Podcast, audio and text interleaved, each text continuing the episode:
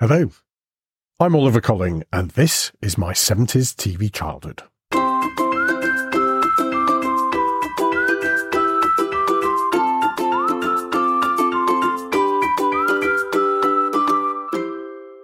Welcome back to my 70s TV childhood.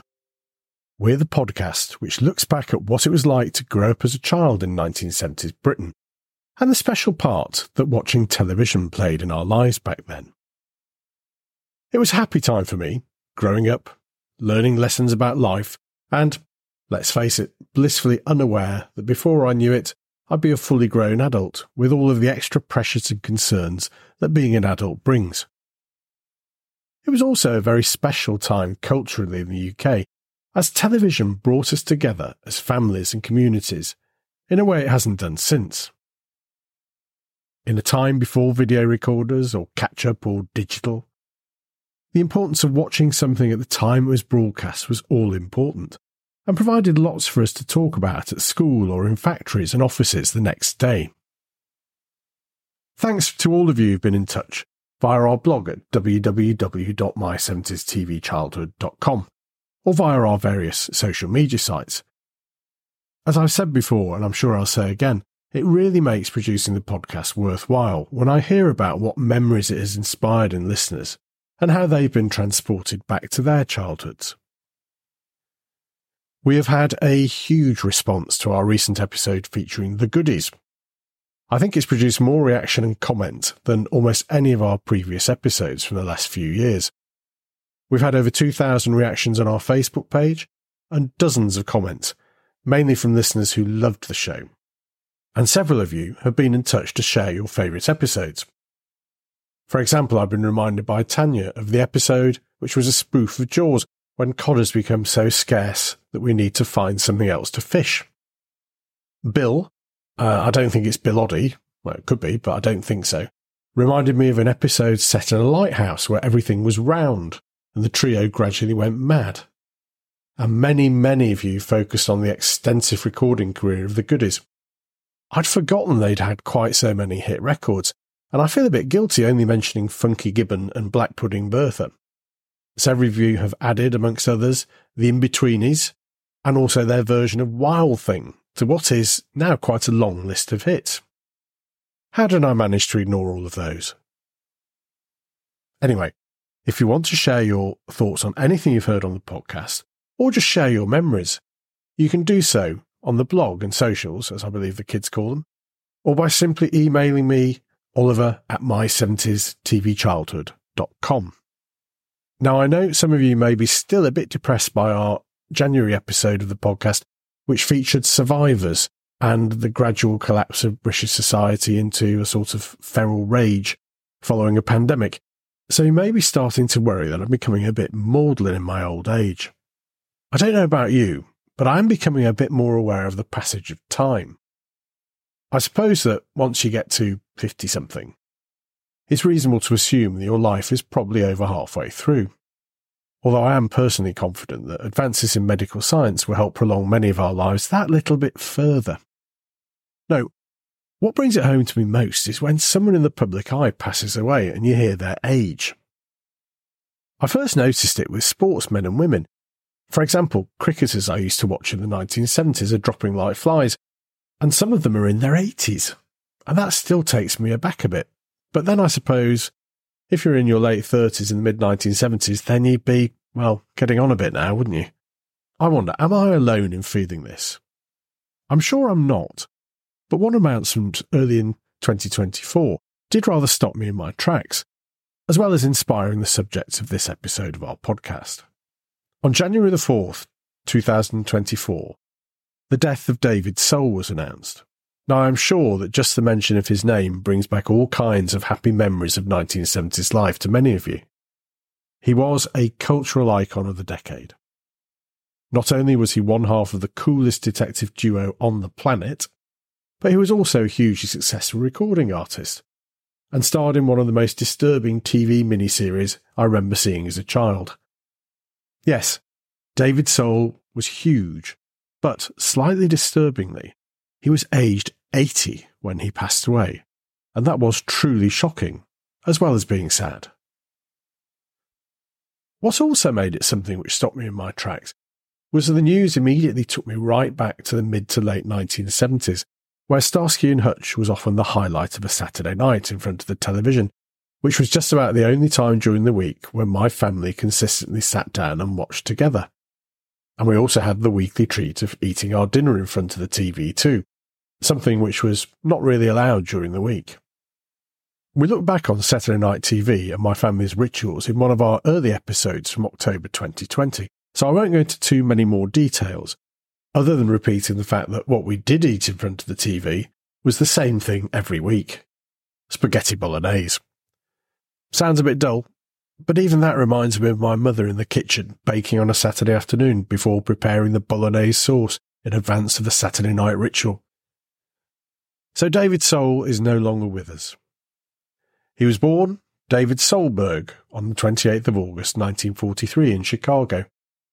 His mother June was a teacher and his father Richard was a Lutheran minister and head of education for the Lutheran Church in America. Because of his father's church involvement, the family moved often and lived all over the US, as well as spending time in Germany just after the war and in Mexico. Whilst in Mexico, the young David learned to play the guitar and decided at that point to become a professional musician. Not quite sure how that sat with his parents, or indeed with his brother, who became a Lutheran minister much like his father. But the church's loss was to become our gain. Soul became an actor which he apparently saw as a way of earning some money and having a bit of fun until he was discovered as a great musician.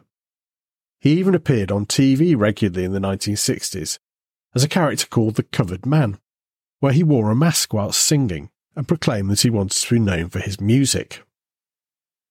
Hang on, isn't that just like that masked singer thing that's on now? Nothing new under the sun, is there? Anyway, eventually he was signed up as an actor by Columbia Pictures which led to roles in TV shows including Star Trek and The Streets of San Francisco. He even ended up with a big part in Magnum Force, the 1973 Dirty Harry sequel with Clint Eastwood, which was one of my favourite films that I shouldn't really have seen as a young teenager. This is a 44 Magnum, the most powerful handgun in the world, and it could blow your head clean off. Do you feel lucky? But having said that, I didn't see the movie until after Starsky and Hutch, so I saw David Soul in a different light than if I'd seen the film cold. If you remember, he plays an idealistic young cop who, along with a group of others, become judge, jury, and executioner of criminals they encounter. Sorry, this isn't a film podcast, is it? And I am digressing. David Soul's big break, however, came in 1975 when he was cast in a pilot for a new detective show set in the fictional Bay City in Southern California.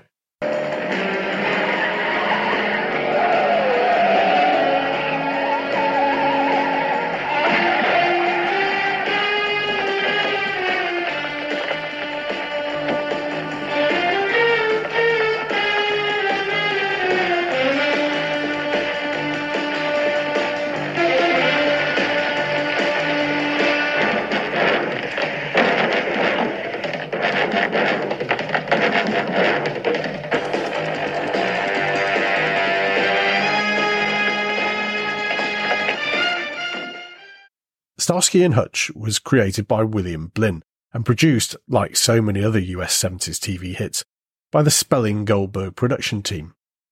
And I wonder if many of you recognise that original theme tune that we just played. It was written for the first series to fit the gritty, realistic idea behind the show, which was featuring two tough undercover cops dealing with the low life of Southern California. But that's not quite how it turned out. What the producers hadn't realised until they started shooting the show was that they had created one of the great buddy relationships of television history, as the two stars of the show had a chemistry which leapt off the screen and gradually became the focus of the show itself. Here's a reminder for you if, inexplicably, you don't remember the show. Paul Michael Glaser starred as Dave Starsky, a New York raised army veteran with a tough, streetwise attitude which got results. David Soul played his partner, Ken Hutchinson, or Hutch as he was known, who was, quite honestly, a bit of a smoothie. He liked the ladies and thought of himself as refined and intellectual, with a love of fine arts and good food. By the way, All of this, whether it's Starsky Hutch or anything else, seemed like something from another planet compared to my life as a child in northwest England.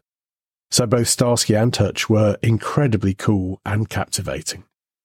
The show launched in Britain in 1976 and had an immediate impact.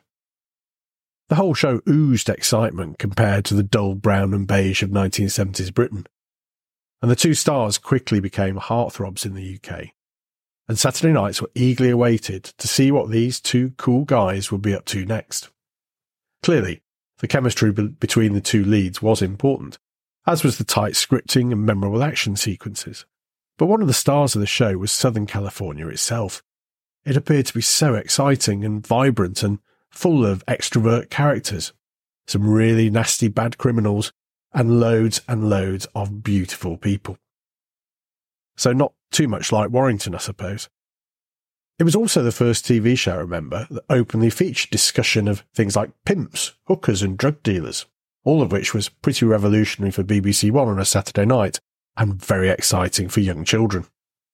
There were also some great supporting characters like the long suffering Captain Dobey, played by Bernie Hamilton, who did a great line in exasperation when our two heroes had pushed the limits of the law in their investigations, and the outrageously flamboyant informant Huggy Bear, played by Antonio Fargas, who was unbelievably cool, but had inside knowledge of just about everything which went on in the Southern Californian underworld.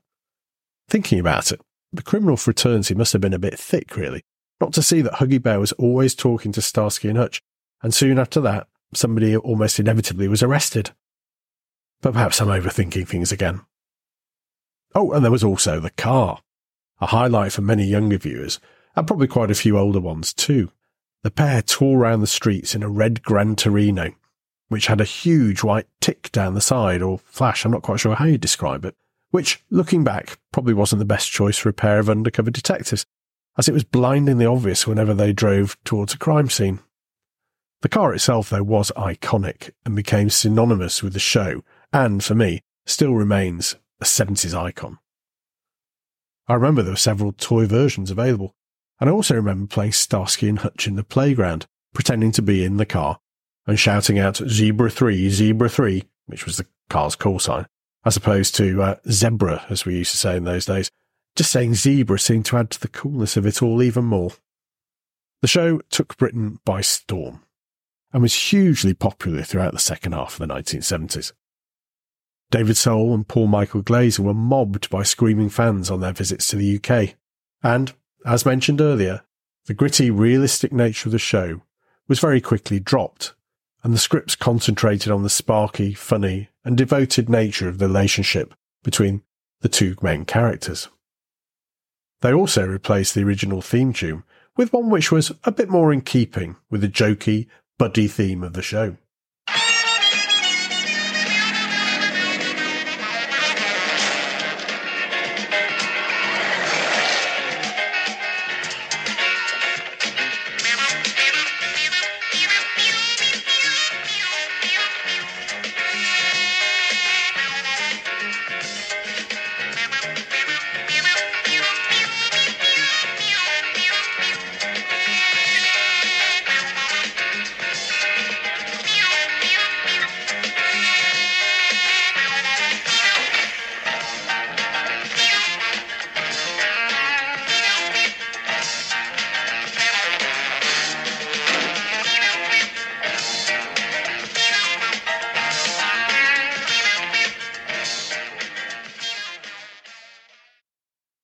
The show ran for 92 episodes before Columbia cancelled it in 1979. There were various reasons for the show's cancellation. It was expensive to make, with all the location shots and car chases. Paul Michael Glaser had become tired of his role, and, as happens so often, US viewers began to desert the show. But for David Soul, he had already taken the chance that international stardom had given to him of returning to his first love, music. And boy, he really made the most of the opportunity. Don't give up on us, baby. We're still worth one more try. I know we put a last one by just for rainy evening Every star's a few. Don't give up on us,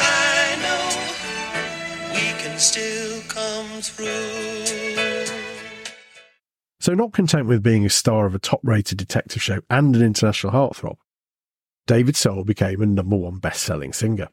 His breakthrough hit, Don't Give Up On Us, reached number one in the US, Australia, and Canada, as well as spending four weeks at number one in the UK in January and February 1977. It was the second best selling UK single of 1977, behind Mull of Kintyre, and only helped propel Soul's popularity into the stratosphere, especially with women of all ages. But was he satisfied? Oh no. He then took Silver Lady to number one in October 1977, in an absolutely vintage year for the man. Seemingly, he could do no wrong. And in 1979, he took the lead role in a TV miniseries adaptation of a Stephen King novel, which was yet another TV show which was to give me nightmares.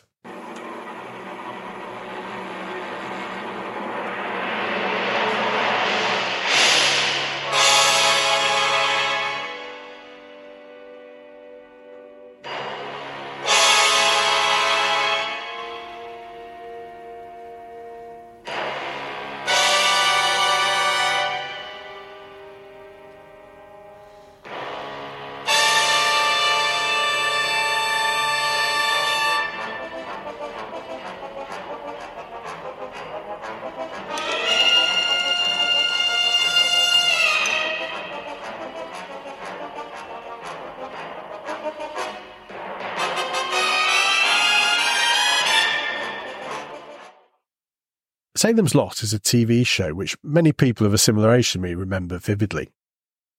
It was a tale of vampires descending onto a small town in America and the gradual takeover of the town by the undead. So what, you might say? That doesn't sound too scary. But for me, the show was one of those programs which was just full of menace and threat in the way it was made. So while there were some pretty graphic and violent scenes in and amongst, the whole atmosphere of the filming and the underlying menace were the most disturbing elements and the things which caused me lack of sleep. David Soul played the main character, Ben Mears, who returns to the town of Salem's Lot and gradually begins to notice odd things are going on. Now, I haven't seen the miniseries for at least 40 years, but I still remember how unsettling it was. And David Soul's performance was mighty impressive, as was a very creepy turn from James Mason of all people. All pretty disturbing.